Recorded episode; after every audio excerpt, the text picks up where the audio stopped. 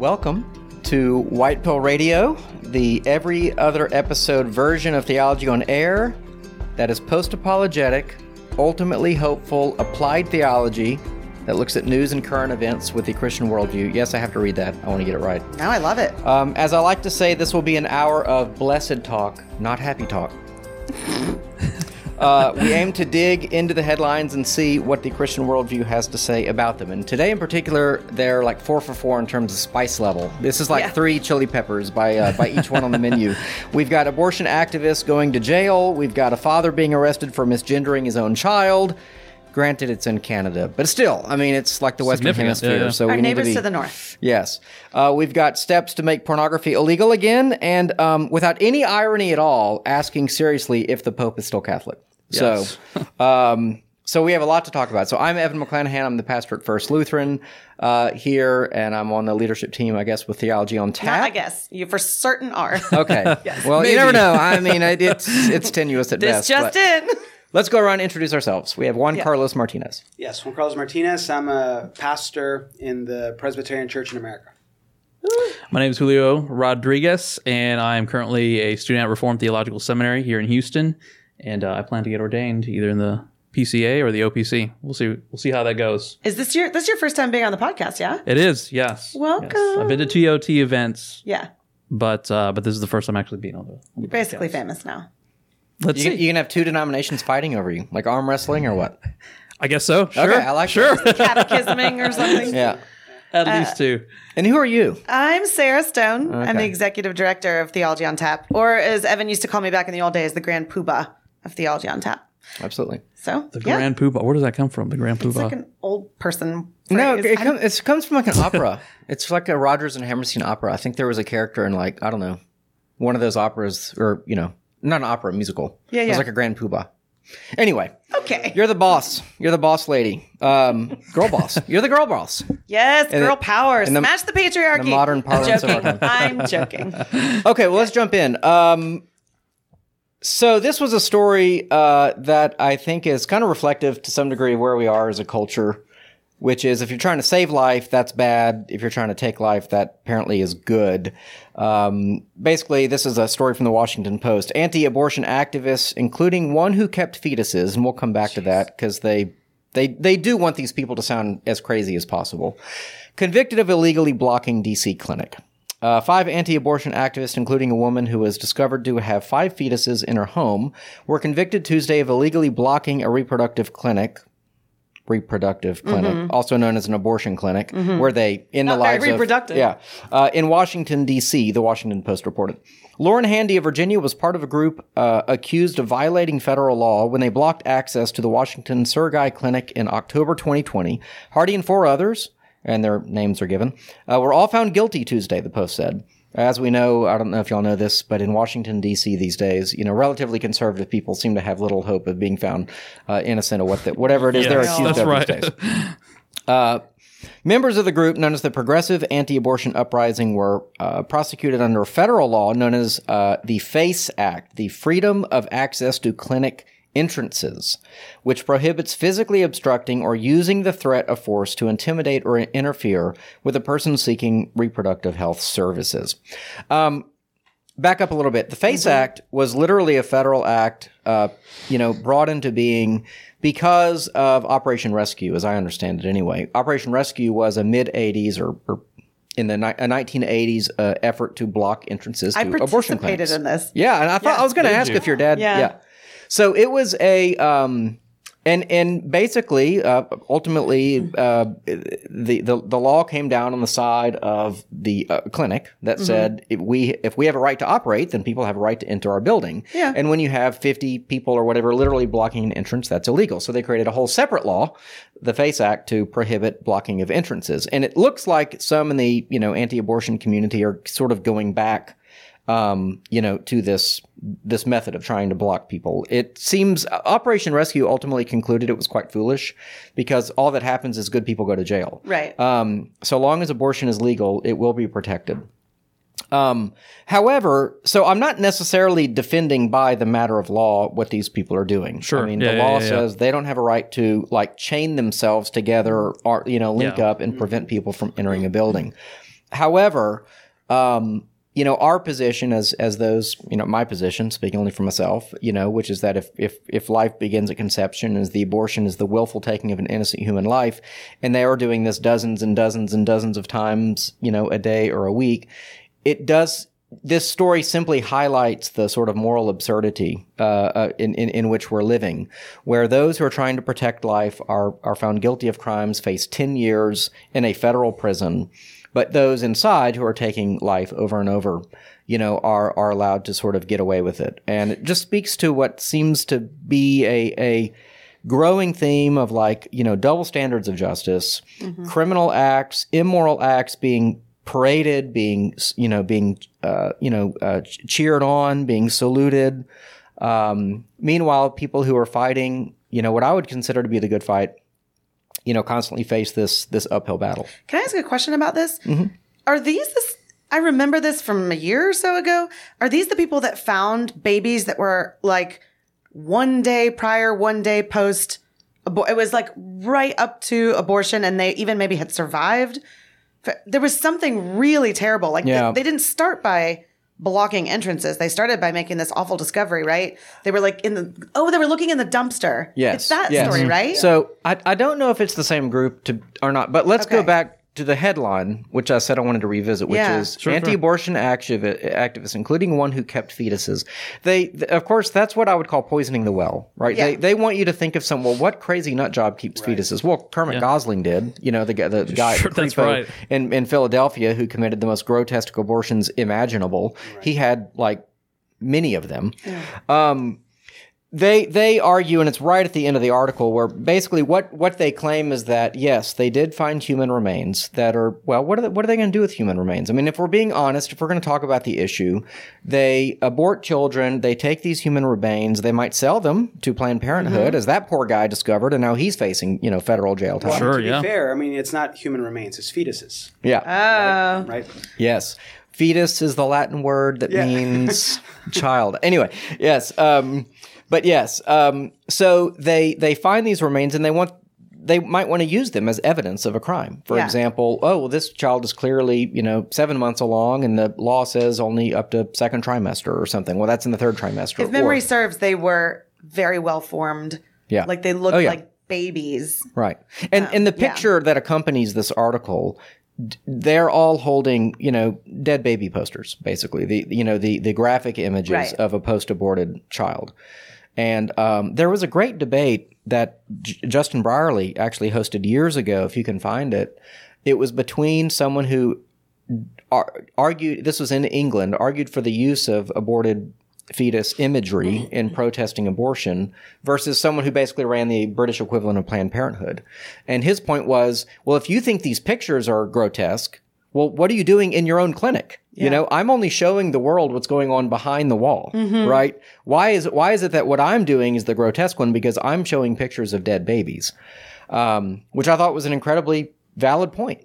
Um, and and the the equivalent that I might make is something like Emmett Till, like who still is getting play. He's still getting pictures made, right? He was the young black man who was accused of talking, in, you know, uh, inappropriately to a white woman in the 50s, I believe, and he was killed and he thrown in the river and his body turns up and he's all bloated and his mother insists that he has an open casket funeral to show the world hmm. what these horrible white people did to her black son. And you know that he was largely forgotten for decades, but now it's sort of au courant again to talk about Emmett Till, which is fine. I mean, it's mm-hmm. it was a wrong thing that Justice, took place, yeah. an evil thing that took place, and but the point is, you need these visuals. It was the visual image of him on, I think, Ebony magazine that awoken the conscience of people, just like the the picture of the slave ships, you know, where that was drawn by by a former slave telling an artist, "This is what it's like coming Yeah. over, making the the Atlantic Passage." Um, anyway, so back to abortion, aborted babies. You know, I think the image is important to say um, this is what is going on. You know, in this building, and so I, I don't know where to where to go with it. I mean, obviously now that Roe v. Wade is gone, you're going to have states, and I guess in D.C. Kind of as its own state or whatever. You know, they're going to decide what they want to do with abortion. Some states have mostly outlawed it, with the exception of mail order chemicals like Texas. Um, other states are going full bore up to nine months. and um, so that it's just going to be something that we constantly, you know, have to deal with. I guess as a country. I just don't know how, as a country, if we can't agree that life is worthy of protection, and people who who try to save lives are heroes. If we can't agree on that basic fact, I, I don't even know to what degree we even are a country anymore. So, I do have a white pill angle to this, but I was going to say, where is it? yeah, yeah, but I'm open to thoughts, uh, you know, from from you guys. Do you know? Is there any significance to the name of this organization, Progressive Anti-Abortion Uprising? Was that just sort of tongue-in-cheek kind of thing? My my guess is that they're they're done with the um, praying outside on the sidewalk. That's that's how I. But I don't know. I didn't do a lot of research into the group. But my guess is they're they're wanting to go beyond, you know, the let's pray on the sidewalk and hope something good happens. It's the actual meaning of progressive. Yes, Yeah. right. Right. right. Like the real. Yeah, I mean they chained themselves together. I mean it was like, you know. Anyway, yeah. Well, I mean, just just like the the power of the images that you were alluding to earlier, right? It's, it's such an important thing, so much so that it, even in the church, that's part of the power of a sacrament, hmm. right? As Augustine would say, a, a visible sign of an invisible grace, hmm. right? Here here you have a visible sign of an invisible horror that's hmm. going on, right? And so that's that's why it communicates with so much power. But so so are words and and the pictures of the words paint for us. Like you said, poisoning the well from the very beginning. You read this headline, and then there's a throwaway line at the end. Oh, this is why they actually kept them. Like there's Right. there's a reason for this that is very reasonable. Um, that makes sense given you know their convictions. It's not a crazy thing when you see it like that yeah. but also you know a reproductive clinic, which you mentioned. Is that what it is? Is this a reproductive clinic? Uh, the the use of the word progressive in the culture now being actually the opposite of, Yeah. of what it ought to uh, signify. Yeah. Um, so much so that as you you read this, it's like, oh, they're not progressive. Well, actually, maybe They actually are progressive, right? Yeah. So so the importance of words, and it's only by having control of of the language that that this craziness with so much. Um, uh, there, there's so many things that are contradicting each other as you even read this uh, ha- has become part of, of our daily lives defendants facing up to 11 years in prison like how, how is that reasonable has, has this not unusual and cruel 11 years in prison for, for doing this For blocking an entrance. Yeah, to I a- wonder to how many building. Yes. uh, Yeah, years yeah. those environmentalists. Remember just recently that they took off the street that were like blocking traffic. I wonder how many years they'll Oh, in prison. right. or ruining art in museums. Yeah. You know, I mean, that there's been some a lot of craziness that the progressives Yeah. have done. So I just terms looked this up on uh, to make sure I was thinking of the right story. The, the deal is that these people would go to these basically dumpsters looking for the aborted fetuses to bury, to give a burial to, Yeah. and they happened upon some that looked like they were born alive and left to die. So they took them home. 115 of them they buried, and they kept five as evidence to talk to lawyers, and they had priests, like maybe they're Catholic, but um, it wasn't like they had them as some kind of psych like psychotic person keeps like dolls or something. I mean, they were trying to Build a case. It's evidence. build- yes, It's exactly. it's it's evidence. Yeah. anyway. So it is those same people. It is Woo. okay.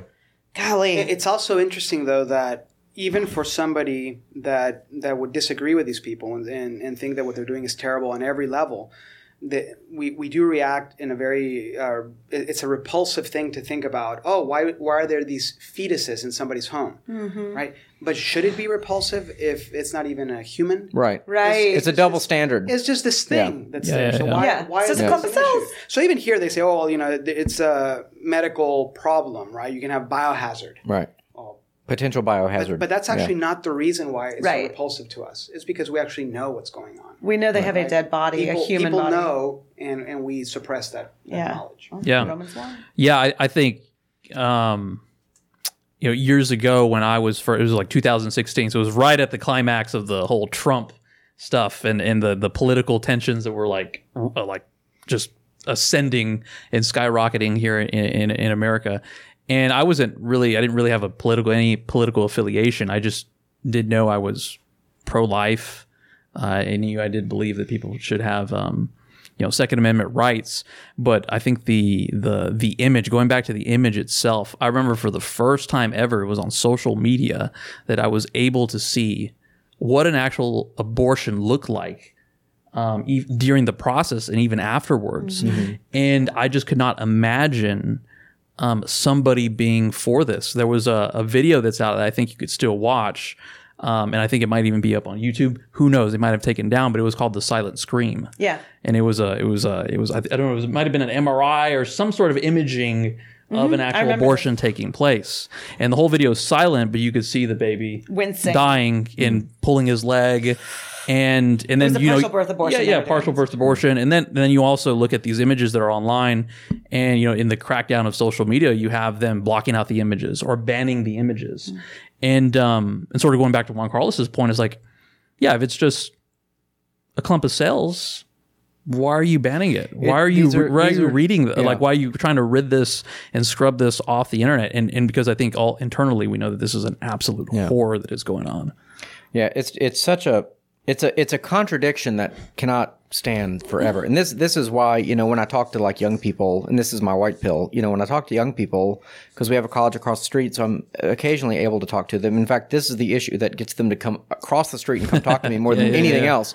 Um, you know, uh, I'll I'll talk about you know the equivalence of slavery. You know, it's de- it's just choosing a group of people to dehumanize so that you can do what you want with them. And so they of course agree that slavery is dehumanizing and that's bad. So why don't they agree with this? So you point out the inconsistency. Now, are we going to have to fight a war to save the lives of young people? I don't know. But I did I did talk to a, a, a young person um, last week, high school student, and who goes to college, and um, I have these little fetal models, these little kind of rubber high quality that looks like what a fetus looks like in the womb.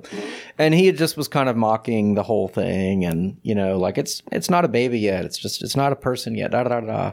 And so we argued a little bit. And anyway, he came today, he stopped by today and he said, All right, you changed my mind. So was like, Whoa. all right, so that's good. So wow. hopefully it's a window because I feel like w- you know, in in my own sort of political or I don't know, awakening t- about adult thoughts, you know, in my early 20s, you know, whether economics or politics or Christianity, you know, abortion was a was an issue where it forced me, you know, Yeah. and it, it was like because once you're kind of pro-life, if you will, and I'm beyond pro-life because a lot of the pro-life lobby is doesn't do enough to stop abortion, but that's a whole other topic that we've done a whole podcast about. Um, but um, you know, once you're there, it's kind of like, okay, well, now to be consistent, you know, all these other th- sorts of things kind of fall in place. So it's like I can't be pro Jesus and you know pro abortion, you know, and that's what I told said to this young man. I was like, well, are you Christian? Yeah. It's like, well, what do you think your pastor thinks about this? What do you think Jesus thinks about this? So anyway, um, It's good. it, it's it, it's I, I'm I'm I'm hope I hope at some point our country gets beyond these these horrible contradictions. Where on the one hand, you know, we talk about the value of human life or the absurd, you know, the horror of a of a fetus in a jar, and on the other hand, it's we can kill it with impunity. Right. So I will say, um, when I lived in Chicago, their museum did this thing. I don't know if it was, I think it's a standing exhibit they have. Um, uh, I don't remember what it's called, but they have models and then real life stillbirths that uh, you look at that go through the entire cycle of a baby from conception to right before birth. And in this part of the exhibit in the science museum, um, it's silent unless you hear people crying. Um, and then, you know, you walk through it, it does it by every like, I don't know, three, four, five weeks or something. And so at first it's just like a, you know, mustard seed or something. And then it'll say little facts about it. But as you go, there are all these signs that say, um, so thankful to the families that shared their like stillbirth or if they're born in the amniotic sac or they're born in some way that um, they're not going to live, but they donated them to science. And you walk through this thing and you see some women, especially just weeping. And you, and I thought to myself, like, how could you walk through this exhibit and not, and, and be pro choice? Like, how in the world? I don't, I'm just, they're clearly, you can see like wrinkles and their face and their, you know, little fingers and toes. I mean, yeah, it's, Yeah. it was powerful. I feel like everyone should have to walk through that exhibit before they decide. What's even crazier, last thought, I th- it was just a few weeks ago. I think it was a PCUSA pastor, if not ELCA, who wore like a Planned Parenthood stole, you know, and talked about the the joys of abortion or the gifts oh of abortion and things like that. Google that; it's No, out there there. was, are you talking about the lady that talked about being that God blessed her abortion? Like there was a video going around recently about a, I think she was a Presbyterian I'm pretty sure she was a pastor. She's I mean, a pastor in a church. Yeah. And she's talking about her two abortions. Yeah, That's the yeah, one- yeah, yeah, yeah. that- yeah, it must be the same and one. ba- basically saying like it was I didn't do anything wrong. In fact, God blessed them. yeah, yeah. That must be it. Yeah. yeah. Does she mean Moloch? Oh, sorry, that was loud in the mic. Wow, mm, little old. Well, that Testament is the, that is the culture us. of death. Speaking of the Yep. culture of death, uh, popularized by Pope John the, Paul II, is the is the Pope still Catholic? What's That up? was an Well- amazing segue. Yes. wow. Nice. Um, yeah, so it was the Pope Catholic. So um, I wanted to propose this article that's from the New York Post. The title reads Pope Francis calls U.S. Catholic Church backwards for putting political ideology ahead of faith. Now, there was a meeting um, uh, with uh, the Jesuit order uh, and uh, Pope Francis a couple of months ago and um, you know th- this was a, a, a private meeting, I think, but um, you know there's been some transcripts that have come out, and so these are some of the statements where Pope Francis is being very transparent about. Um, you know what he thinks, what he believes, and there's actually more to this statement.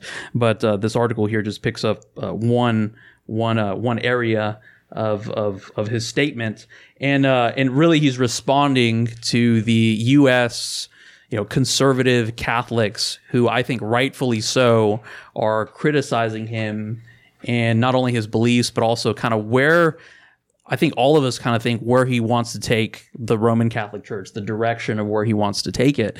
And, uh, and so I, I just, you know, we'll, we'll look at some of these statements and, and discuss them.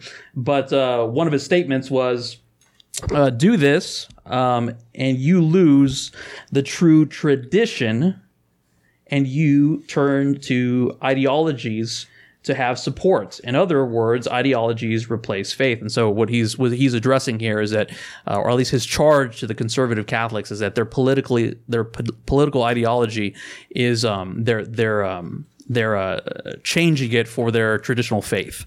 Um, and another statement that he says is the vision of the doctrine of the church as monolith is wrong. It's a very, very interesting, interesting statement, which we'll get to here in a bit.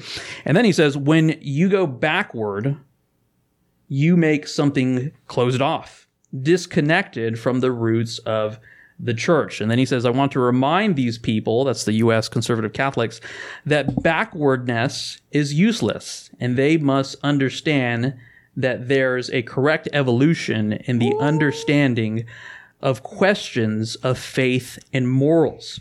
And, uh, and some of the things that the U.S. Um, conservative Catholics that are bringing up is that Pope Francis, at least what it seems, is that he's in, um, uh, you know, he's voiced um, uh, sort of disdain for um, the criminalization of same sex unions. Um, uh, as well as he's pushed um, both leaders of the church and also politically uh, to promote uh, climate change and as well as um, divorce in certain certain circumstances. And then lastly, I think this is the more surprising one is that um, he's actually an advocate for lifting celibacy for the Roman Catholic clergy, which historically has always not been the case, right? And so, and th- th- there really is a lot to discuss here, but um, I think if if you know, I, I think many of the U.S.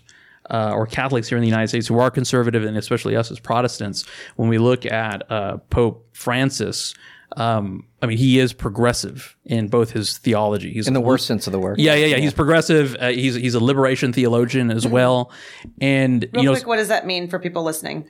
um, liberation theology, which it does find its roots back in um, in Latin America, um, they, you know, the, the, their emphasis in their theology is more of, of that of a social gospel. It would be very similar to uh, what we find here in the United States with liberation black theology. Yeah. So everything is going to be seen in light of the oppressor and the oppressed. And so that's kind of the where the uh, the stream of Roman Catholicism that that he does come from. And so this is kind of the grid in which he's looking, uh, uh, um, you know, th- through Roman Catholic doctrine. But uh, I just find some of these some of these statements that that he says, such as the vision of the doctrine of the Roman Catholic or the Church uh, as monolith is wrong. Hey guys. Sarah here. Sorry to interrupt the podcast. I know it was awesome, but I just wanted to tell you that Theology on Tap is growing. We are now a standalone ministry, an independent nonprofit, and to grow, we need your help. We're offering more live events, more follow up opportunities to reach the unchurched, and increased partnerships with local churches. You can help us grow by praying for us, by telling your friends or church about us, and of course, partnering with us financially. To donate, go to houstontot.com forward slash give. Okay, enjoy the rest of the show. That would Now- be the only thing that would attract me to becoming a Roman Catholic. Right, yeah, 'Cause then yeah, It's a I mean, that's- monolith. yeah, Thank, yeah. hev- thank hev- finally, I found my monolith that gives me security. Right, right, yeah, yeah. And The, the one of the things that you know really the Roman Catholics pride themselves is being unified, of having a ancient and historic faith, and um, you know having apostolic succession. Um, but it's surprising that you would have a pope say such a thing, that you know having unity or agreement in doctrine and dogma, that that monolith is wrong. Yeah. And that's very surprising. Yeah. Um, and also the idea that you know if um, you know the the idea of backwardsness is sometimes incorrect. I mean, you talk about apostolic succession and the tradition of the Roman Catholic Church. Um, and their, you know, their historicity and, and them being of the ancient faith, like how do you not look backwards? Well, yeah, it's just illogical. Yeah, yeah, yeah. It's it's it's really it's it's something that is alien, really, to the Roman Catholic Yeah. Church, if and it's you- coming from the Vicar But of if you want to chart a, a a new course, you've got to divorce yourself from the past. I mean, that's That- that's it's, right. It's 1984 or you know Mao or Stalin. It's, it's like oh that that never happened. That isn't who we are anymore. That's right. And and that's why it's so bizarre that you know he's gone to war with like Latin mass Catholics. You know, Yes. these are your most faithful. There's a reason for it, though. Yeah. And and just a plug, we are going to have a future episode where our very own Juan Carlos Martinez, a former Roman Catholic, will be debating uh, someone who was formerly Presbyterian and is now Roman Catholic. Maybe dialoguing. Is Wait, who, what are you talking about? I told you about this. Mm, okay, we'll get to that We're, later. we're, Sorry. produ- we're producing one live on air. Yeah, yeah, yeah. yeah. we're, we're, yeah. So, okay, exciting, Fun. That'd exciting. be fun. Yeah. Um, yeah, I- I- but to your point, Evan, just the last thing I'll point out is that, you know if you can't look backwards, then this is this is really what progressive progressivism is, which is con- continually looking forward. Yeah. you know, and what what are you changing to? By what standard? By what standard? That, yeah. that, that really is the question. It's a question of authority, and um, and to that, I just kind of just open it up to conversation Yeah. to to this article because it, it definitely relates to a lot of these topics that we're going to be covering. it's he's talking out of both sides of his mouth. And the, the one that bothers me the most, and again, even if I wasn't religious at all, this just doesn't work like syllogistically, like logically. He says, when you go backward, you make something closed off, disconnected from the roots. You would think if you went backward, you'd be looking at the roots. Yeah. Also, is looking at the roots bad or good? Because it sounds like you're disconnected from the roots is bad, but also we need to look forward and do something different from the roots. Like, what do you even want? What are you even saying? It sounds like a paper a kid wrote that's like, you know, they don't quite understand how they're supposed to make their point. yeah. Anyway, Well, he, here's my kind of concern because I actually do want the Roman Catholic Church to stay conservative on social issues because it provides a bit of air cover for all of us. You know, uh, you know, if, if if that's a block that sort of goes the way of the culture, you know, we're we're going to be in a in a very severe minority um, without the kind of legal protection. But that said. Um, Catholics are always telling us that the doctrine of papal infallibility is Yep. very rarely applied. It's only applied when he speak, in, which basically, by the way, makes it totally useless. It's only applied um, when he speaks ex cathedra from the papal chair, and he speaks on questions of faith and morals. Yeah, That's a lot why this things. this quote is shocking to me mm-hmm. because he talks about an evolution in the understanding of questions of faith and morals. oh, interesting. It's it's like he's prepping us for. Yes. I mean, because what is the Catholic going to do when the Marxist Pope declares homosexuality to be acceptable? You mm-hmm. know, I mean, in my tr- my former tradition, my Lutheran tradition, they literally called it holy. You know, Yeah. I mean, and some many Christians will still do that. I I think he mm-hmm. might very well believe that he, you know, but that's. They're going to be really stuck with this doctrine of papal infallibility. Yeah. What are they going to do? Yeah, well, in 2018, um, the Catholic Catechism uh, changed its position on the death penalty. Yes. And now, and, and so that was some sort of revision. If you really believe as a Roman Catholic that there's this three legged stool, which is tradition, the magisterium, in the scriptures that speak to these things. And this is a document from the from the Roman Catholic Church. And and for years, I mean, the Roman Catholic Church like has us. killed people, has enforced the death penalty, right? Yeah. And now all of a sudden, it's something that is considered sinful Right. and not correct. Um, you know, that happened back in 2018, that to, to their own catechism. Um, you, you, you could bet money that this is going to continue to happen, especially as, as liberal theologians like Yeah. Francis And his um, people in he's his put in that he's yeah. putting in, and, and it's it's it's going to keep going, and it's not going to end. So it's very interesting to see where this where this is going to go in the end. Yeah. Yeah. It is, and and yeah, that that's a very interesting observation that you made there, Evan, with respect to the language of questions of faith and morals, especially when he is the monolith, right? He's he is the ultimate voice uh, when it comes to um, you know the the issue of infallibility. So it's very strange talking from both sides of his mouth. The whole thing with roots, I, I I saw that as well. I was like, well, we go backwards and roots and forwards. Like, wait a minute, what are you talking about?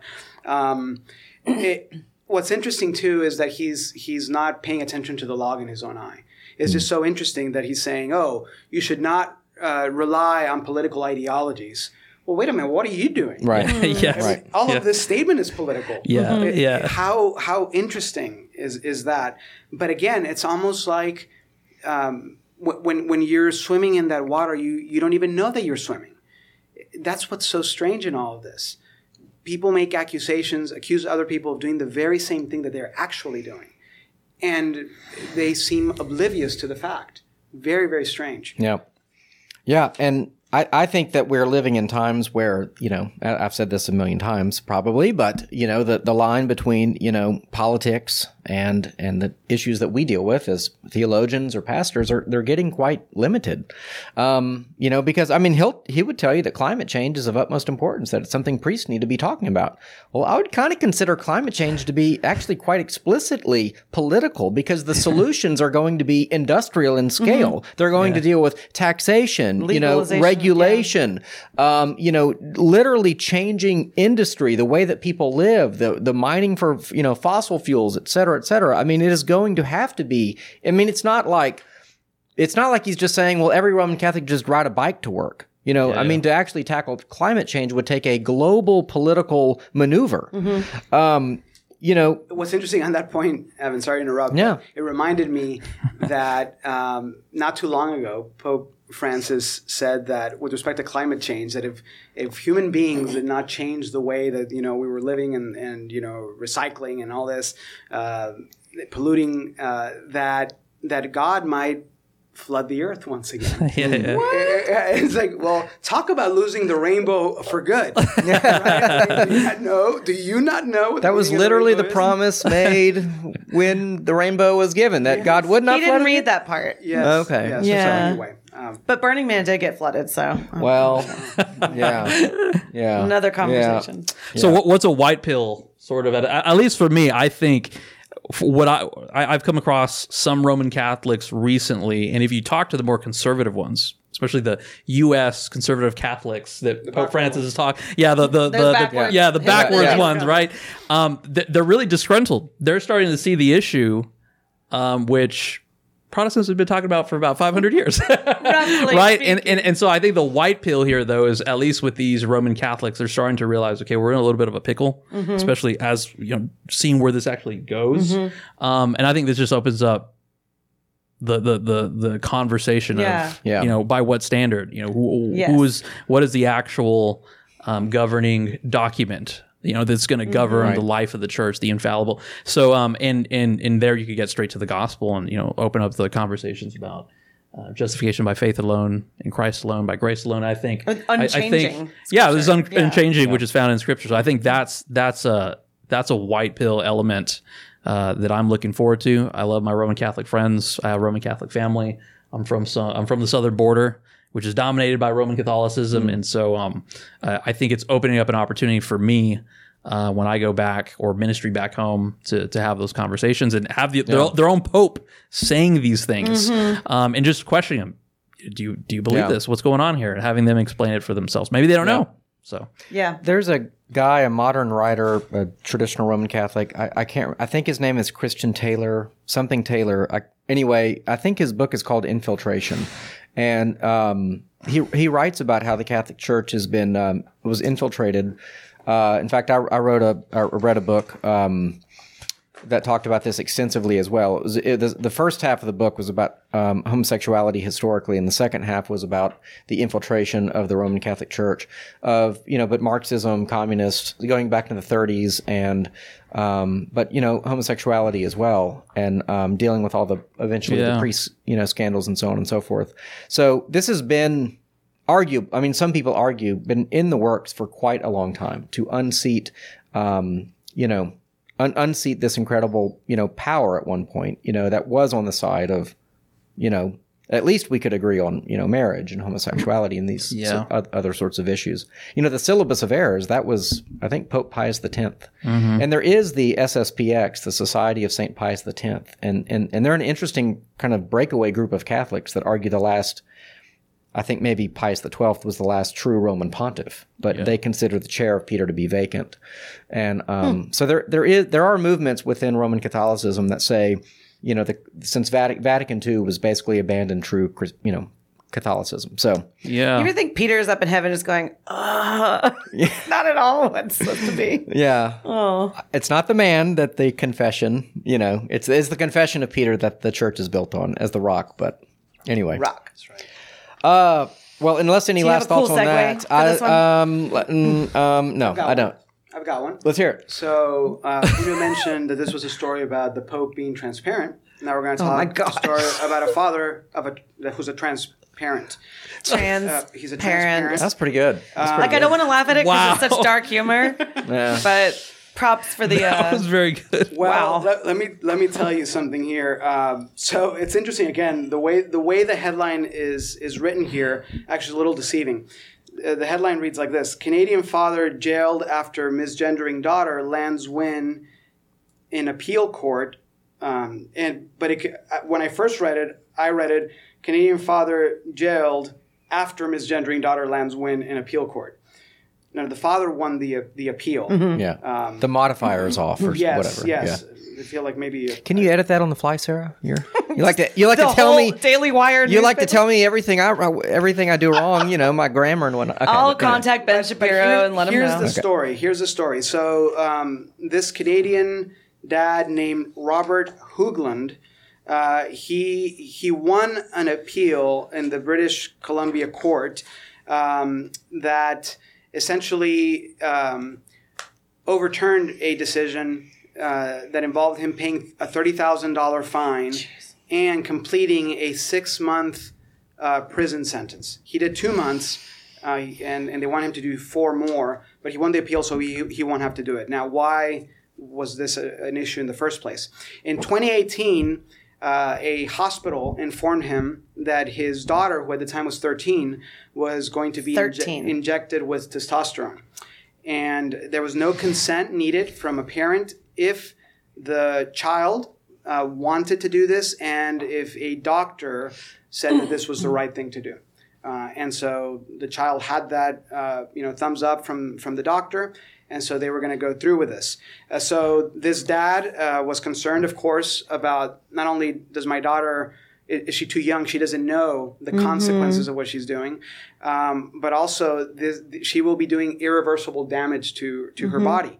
Um, you know, as she takes testosterone, uh, you know, her voice is going to change forever. It's going to be deeper than it uh, would otherwise be. Um, there's going to be fertility issues that are irreversible. Yeah. Um, facial hair that she will have to deal with for the rest of her life, and um, so. Of course, as, as a dad, he said, "No, this is this is terrible. This is wrong. This amounts to child abuse." So, in 2019, the court ruled in favor of the daughter receiving the treatment and the also that the father was not allowed to use to refer to his daughter as my daughter or to use any uh, female pronouns when referring to her uh, so uh, the, the dad uh, of course continued to fight and, and continued to refer to his daughter as as a daughter and uh, so he was then deemed guilty of family violence and was threatened with arrest. So for the rest of the year of 2019, he decided to uh, keep quiet in hopes that his appeal to overturn that the court's decision would be successful. In 2020, the appeal failed, and uh, the court ordered that the daughter needed to immediately begin to receive this treatment because she was uh, in danger of committing suicide if she didn't do this. And uh, so, so then he began to speak up, the dad again, and referring to his daughter as his daughter. In 2021, he was arrested and he was sentenced to six months uh, and $30,000. He served, uh, like I said, two of those months. It was in, essentially in, in solitary confinement the whole time. Wow. And This is the guy that was on what? Uh, What's a woman? Yes, yes, Yeah. he was, yes. He was in What Is a Woman uh, anonymously, but but he was That part made me that's the- cry. that's I the mean, same it's dad. awful. And um, but but thankfully, the he actually won this appeal, um, and, and which is you know s- sets good legal precedent.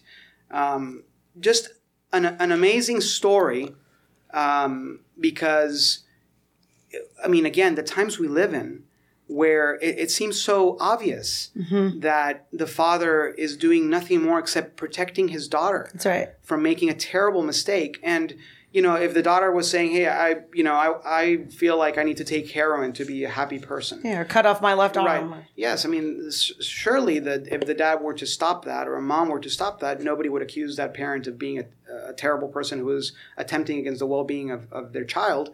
Uh, but when it comes to this, somehow, no, this is off limits, right? Sexuality you cannot touch, and not only that, but it, it turns out also that the school of this daughter was providing, um, you know, videos that, according to the dad, he saw some of these videos. They were nothing more but propaganda, actually, to push this daughter into um, making this decision. But the fact that you have medical professionals Yep. who are School. supporting this, you have school officials who are supporting this, you have judges who are supporting this, and and that has been the case, uh, is really a terrifying thing. And of course, if we think, well, that's Canada. Right, so what does that have to do with us? No, well, I mean, It's already happening here. This is It's happening coming. here as well. Um, so interestingly enough, again, I mean, the the white pill is sort of built in in the sense that um, you know the, that the father actually won an appeal. Um, however, I think the, the the white pill and the story is more profound, and we can talk about it. But first, you know, First of all, do you comment. know what the situation is with the daughter? So yes, Now? um, there there's there's no relationship anymore between the father and the daughter, Oh. unfortunately. So she's still in transition of yes, some kind. Yes, won't won't talk to the dad. Um, the dad says that even though, of course, this is a terrible thing, he he is at peace with the fact that when his daughter understands what she has done Yeah. and Whew, decides that she wants to reverse things, he will be able to say, "I I love you and I tried helping you." Um, and here's the record of that, right? And he says, "I will. I, I look forward to that day. I will welcome her." Uh, but he has the, the you know, a, with a broken heart, he has the um, the peace of conscience that he has fought for his daughter. Yeah. Mm, that's a good dad. I, I can't help but notice the the um the equivalency of physical violence with language. That's very that's a, that's a manipulation tactic. I mean, if you really believe that, you, you take that thread, you know, uh, push the, antithesis, the antithesis to its logical conclusion. Um, if this kind of language of referring to your daughter as a daughter, as a female, and this is violence upon her, um, you know, if people really and truly take that as violence, these people are the ones that need to be terminated. I mean, like, you know, persecuted, even potentially even killed. You know what I mean? That's just kind of, and, and I think, I think that's just a very dangerous game to play because you also obviously hear this, or you hear this often in the left, you know, silence is violence. And um, Everything is violence. Everything is violence. But- and I just, except that's for just- violence. That's just crazy. Vi- vi- actual violence is not violence. That's I don't know, getting your Not getting- pulling a, a fetus apart in the womb. right, Not right. violence. or burning down cities or whatever. That, yes, that's fine. yes, that's but right. yes, Or mutilating your body. Yes. And and you know both both externally and internally. That's not violence, yeah, but the feelings are. Yeah. yeah. Sure. So I have a question for you guys. We talked about this a little bit in our thread coming up to this. When it comes to this dad interacting with his daughter, I am 100% on board with him continuing to call her his daughter. Um, because there's, there's a parent child relationship. He's, he's uh, given the stewardship of her, right? To care for her, protect her, provide for her, whatever. But if it's a friend or if it's somebody in your orbit of church life, ministry, evangelism, I'm curious your thoughts on using people's preferred pronouns. I have flip flopped on this I don't know, 16 times. Um, when, when, when, okay, so when Evan and I did the podcast where we talked about gender and we had Dr. Gagnon and Megan Rohrer, um, in the comments, they went crazy. In fact, the comments were way more spicy than the actual debate. um, we sort of got canceled That over that. yeah. Um, but a lot of people were talking about, and Dr. Gagnon has said again when he's been here that using someone's preferred pronouns is blasphemous because it's going against God's created order. And I hear that and I think, yeah, that's true. And the, and and you're you're sort of going along with a lie. And the other side of me says, if I have people that come to one of, I have a couple transgender people that come to uh, my conversations group, which is for non-believers to explore big ideas, you know. Um, and if I, well, I have misgendered them and then be like, oh, sorry, sorry, just because I'm trying to drill it in, you know. But if I misgender them on purpose, like if I just am stubborn about it and I say, I'm going to call you what I know you are, they're not going to come back and hear potentially the gospel or be f- befriended by believers that would then be able to speak that kind of truth into their lives. So I'm curious if you think there's any space where giving into the preferred pronouns might actually be a tool of evangelism. No, it's a it's a hill to die on. This is this is we're fighting for reality. I mean, we're fighting when we're when we're fighting for language, we're fighting for reality. I mean, a, a girl is a girl, a woman is a woman, a daughter is a daughter. These are exclusive terms; they cannot be mixed and matched. And ultimately, we're doing harm to people who are deluded. It is a delusion to think to believe that you are a woman if you are a man. It is a delusion. It is it is it is not in a, in alignment with the world as it is. So we want to bring people into the world as it is. Can we do it lovingly? Yes. But if if if, if we it the, the the the the it has to go both ways.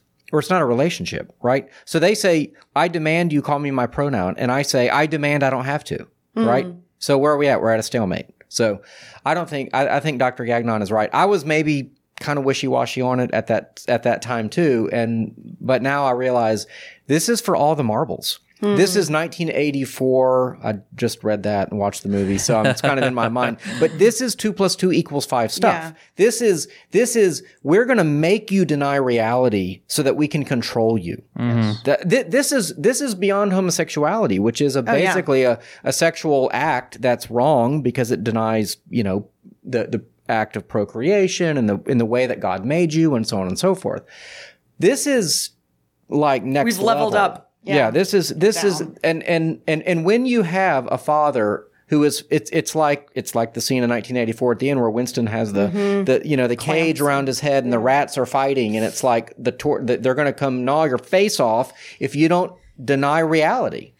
It, that's what they're doing. They put the man in, in prison for two months in solitary confinement, and they said deny reality. Yeah. So when it comes to his dad, I'm on that. I mean, I'm fully on that Yeah, team. yeah, I guess my Yeah. question is, and I want to hear from you too, Yeah. also. But if that's where you stand, like role play that out for me a little bit. Someone comes to your church, they're in your Sunday school, they're interacting with you. They say, and you could tell this person's like a woman, but they say they're a dude, and then you're answering questions, and you're talking to someone. You're like, well, you had a response to his question. He's like, ah, her. You know, what say you in that moment? Are you gonna be like, well? This is a battle of reality. I mean, probably not. Like, what would no, I, I didn't, you know, invite them to go for a cup of coffee or something, you know, and try to explain my situation. If they throw their coffee on me, you know, then that's the end of that. But Yeah. Yeah. There's a way to speak truth in love. Yeah. Yeah. To that. And that's Yeah, yeah. the thing, right? We have to Yeah, speak yeah. the truth in love, but to give into that is to not do either of those things. That's absolutely right. Mm. Yes. Not the truth is to lie, and mm-hmm. it's not to love. The only person you're loving is actually yourself, hmm. right? Because you don't want the problems that come with speaking the truth. It's not a loving thing. Yeah. You know, um, it's not that different from. You may remember in the, and you were too young for this, but uh, Evan, you probably that. remember. in Oh my gosh, I'm the older than Evan. in the 90s, Evan, uh, you, you remember, um, you know, the issue with uh, bulimia or anorexia. Yes. These were big things that were going on. And so if you think about anorexia, Sure. here, here's somebody who believes that, um, let's say she, that she is uh, obese or she is overweight when actually she's not. And she will starve herself to death um, because she has this self perception of being obese. She actually is not. Right. And so if she were to say, hey, my preferred pronoun is fat, you need to call me that or you don't love me, it will not be loving for me, whether I'm a father or a friend, to go into that delusion as Evan said, I, I will just be or to restrict her eating. You'd be or restrict it. her eating, Yeah. all, all of these things, right? So it's not too dissimilar from that. Um, Yeah. we, we must speak the truth. We must do it in love, right? And so it doesn't mean at every moment you lead with that and you're debating. But I but I do think you have to be very careful of what not not to give in to the temptation to use the pronouns. They have redefined what love is. That is not love. That it, love is difficult sometimes. Yeah. Um, it is loving yourself. But in, in all these stories, and I know we have to move to the next story, but in all these stories, uh, a, a common thread, of course, and we keep hearing Julio say this is by what standard, right? I- in all of this is an issue of authority. Mm-hmm. And it always has been the case. You go back to mm-hmm. the garden. Has God said? yeah. Mm-hmm. Right? That, that was the question. Has God said? And of course, God did say. But, but we believe the father of lies. I- even within the history of the hmm. church, if you go to the 11th century and the Great Schism, it wasn't simply well there was a change in the nicene creed that was done and you added the, the the fact that the spirit proceeds from the father and the son it was actually an issue of authority on what authority on what basis who told you you could change the the nicene creed right? And then of course in the 16th century protestant reformation is the same issue. What is the authority? Is not justification but but it's actually what is the authority that mm-hmm. says you are saved that you have assurance that you are justified? Is it the pope? Is it the magisterium? Is it tradition? Or is it scripture right? So it, it always is a question of authority and so is this.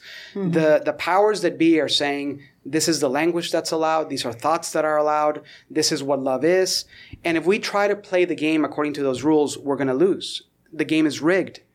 We have an authority that is scripture and we have to play by those rules because that is actually the loving um, rules and, and the things that result in, in goodness and flourishing and truth and love.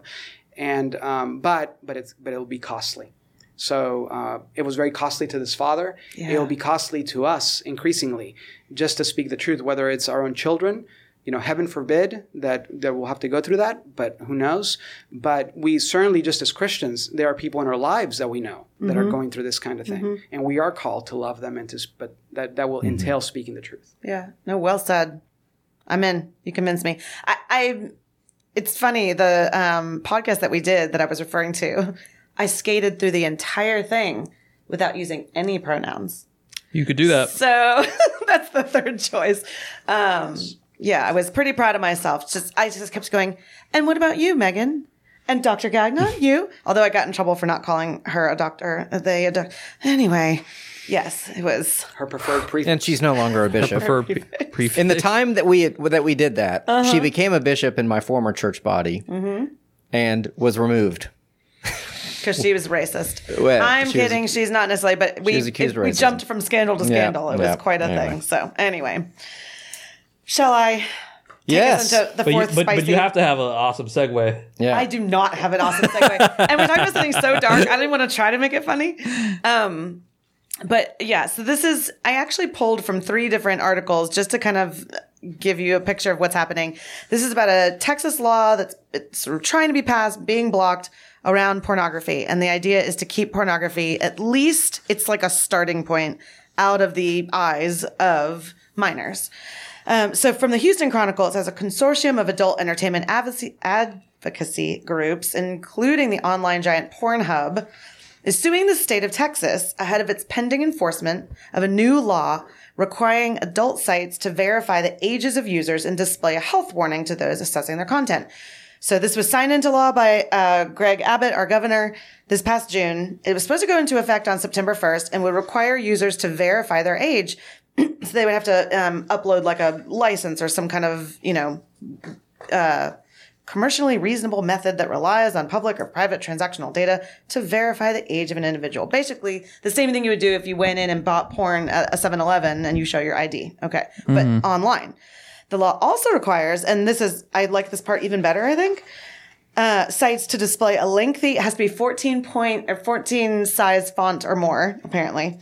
A lengthy health warning that describes pornography as, quote, potentially biologically addictive and, quote, proven to harm human brain development, which is a thousand times proved over and over and over again. I mean, just Believe the it. science. Exactly. This is one area Trust where we can for sure experts. Follow um, the science. People that are uh, not at all religious. Um, in fact, later I'll quote from a Politico uh, piece where they're talking about how this was born out of not a religious group at all, um, but a bunch of like sociologists and feminists that are seeing the deleterious effects of porn. But anyway, um, okay. And so this, there's this law that Texas is trying to do. Louisiana did it. A couple other states did it.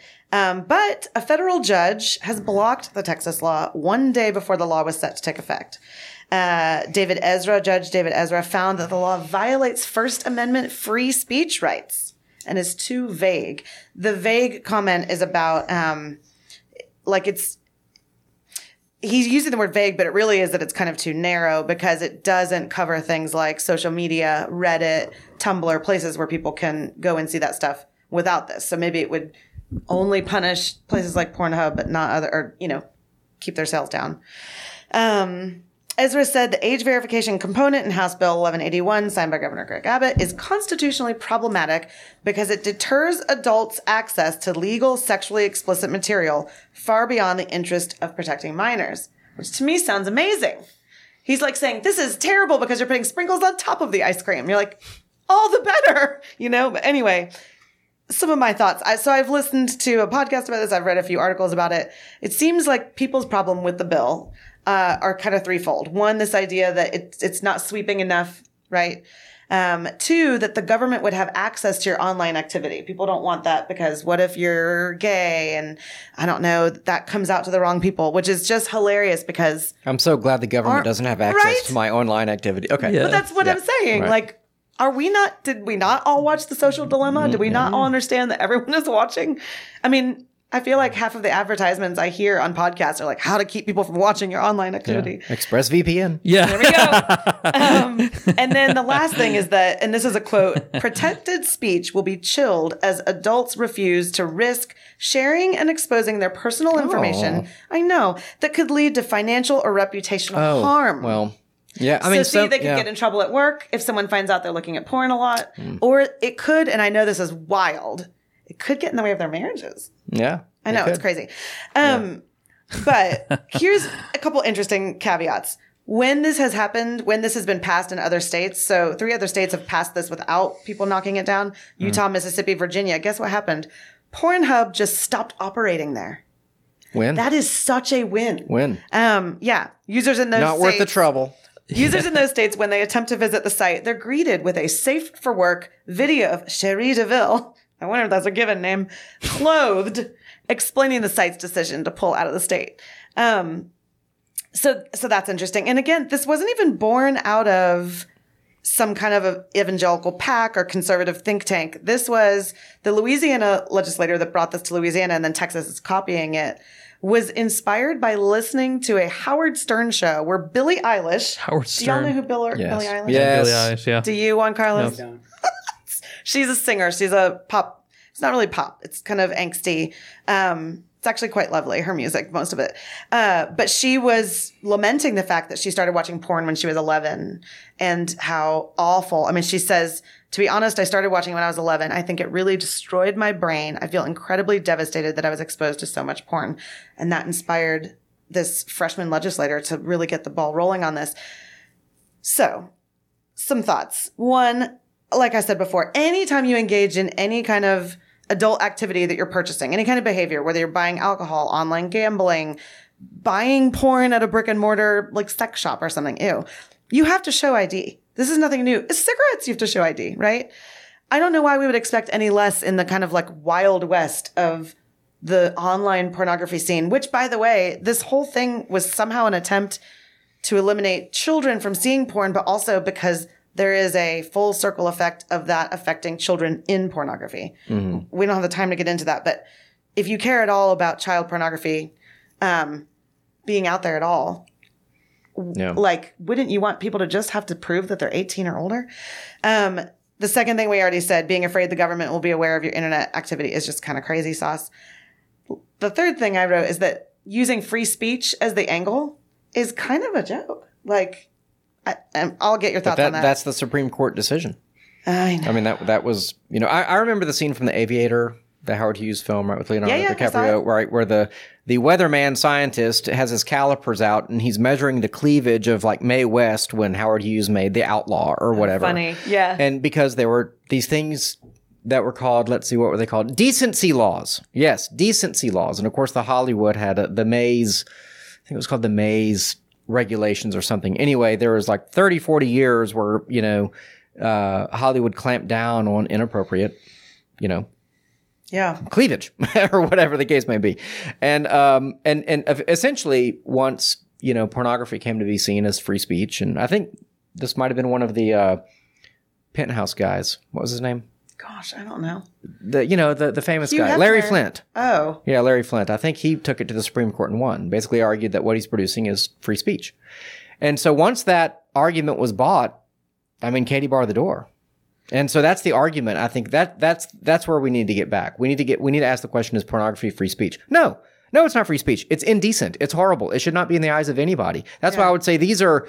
The, it's just like the a lot of the pro life abortion stuff, legislation. yeah. It's like I knew you were we're- gonna say we're, we're regulating it instead of abolishing it. Yeah, and Right. get rid of And it. in so doing, we're making deals with devils, and we never get what we want because we don't have a clear expressed worldview of the world that we want to see one without abortion and one without pornography. And so we end up with more of both because we're too weak to stand on our, our laurels. If, well, not our laurels, that's a Greek Olympics term. Um, our, our Bible. Uh, Rest, okay. You rest on laurels. You stand Okay. on principles. Okay, we're not standing on our principles, and so um, no, the the idea that this is free speech is absurd. Yeah.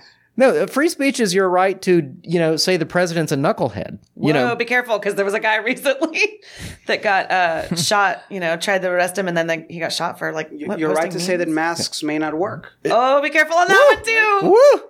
Yes, yes. And it- with- a- Actually, another contradiction, though, right, would be Douglas Mackey is going to go to federal prison for 10 years because he posted a meme in 2016 saying, if you want to vote for Hillary, you know, vote, if you want to vote for Hillary, text this number, right? And it was a joke. It was the old, you know, Republicans vote on Tuesday, Democrats vote on Wednesday, right? It's a joke. It was a meme. Yeah. And he put it out on Twitter. He's going to go to jail for 10 years. There are a lot so of that free speech, no. Yeah. You know, p- rioting on January 6th, no. 22 years for that poor guy.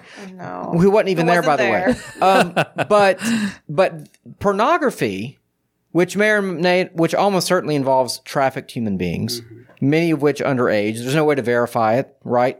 Um, and it's the Wild West on the internet. We, we, we can't even regulate that. So that, that's one of fine. the things they talked about in one of these podcasts is that um, Pornhub is owned by like MindGeek, and they have over a thousand employees. Guess how many employees they have looking through to find child pornography? Just guess out of a, over a thousand, how many? I would say like three. You'd say three. That is too too many. wow. One, Wow. and the backlog is some staggering number of millions of videos of potentially Wow. child rape. Wow. Yeah. Yeah. Is is his name um what was the guy that Sound of Freedom was based on? Oh, I don't know. I don't know if they said his name in the thing I was listening okay. to, but it's not him though, I'm guessing. I, I don't know. Okay. Um, I mean, I guess he, no, it's someone that works at Pornhub. He's pro porn. No, He's no, I just not know, pro I know, I know, I know. Yeah. Yeah, yeah. I guess. Uh, any other thoughts before I? I'm gonna try to white pill this thing. We'll see. Yeah.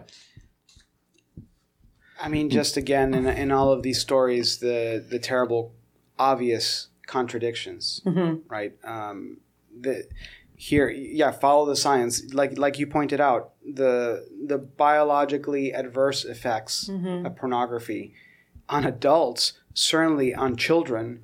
Not I mean, fully that- formed that- amygdalas. Yes, that, that is certainly obvious, and I'm sure there's plenty of data to support it.